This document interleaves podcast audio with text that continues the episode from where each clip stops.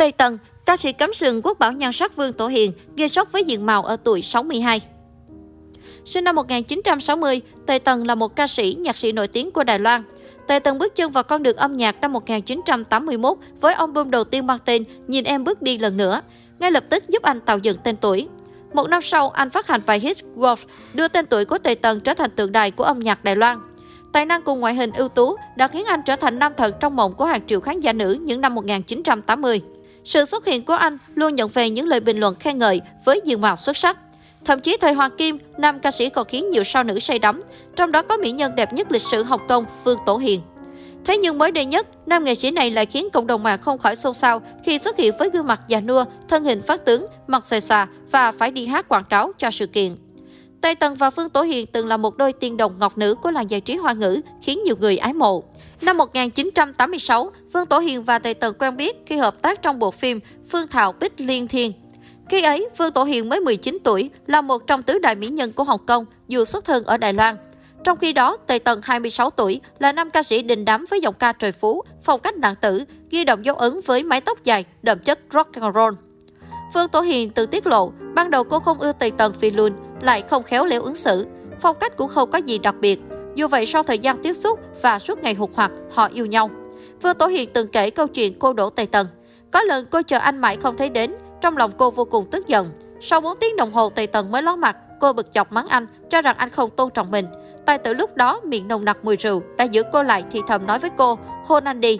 Tổ Hiền nói cô đã thực sự sao lòng vì anh từ phút đó. Phương Tổ Hiền là cảm xúc rất nhiều cho ca khúc hot của Tây Tần. Trong đó có hẹn ước mùa đông thuộc ông Bùng Đồng Phủ hay không cho anh nước mắt ở với anh qua đêm. Yêu nhau nhưng sự nghiệp của cả hai vẫn thăng hoa.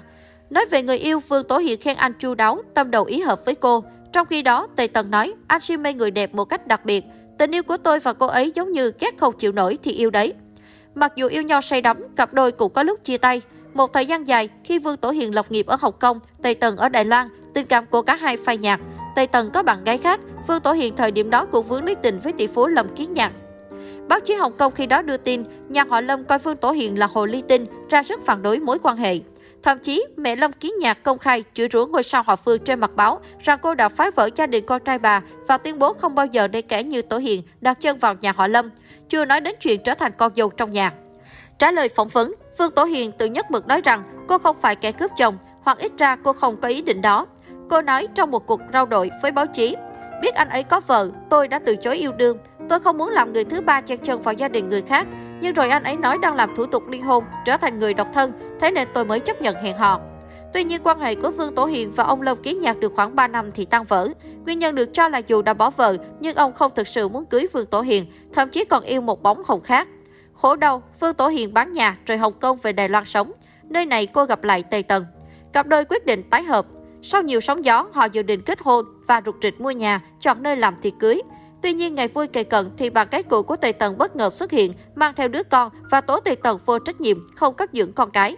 Cô đâm đơn ra tòa kiện Tề Tần, sự việc gây xôn xao showbiz. Trước thực tế phủ phàng, Vương Tổ Hiền đau khổ, quyết định dừng mối quan hệ sang Canada sống.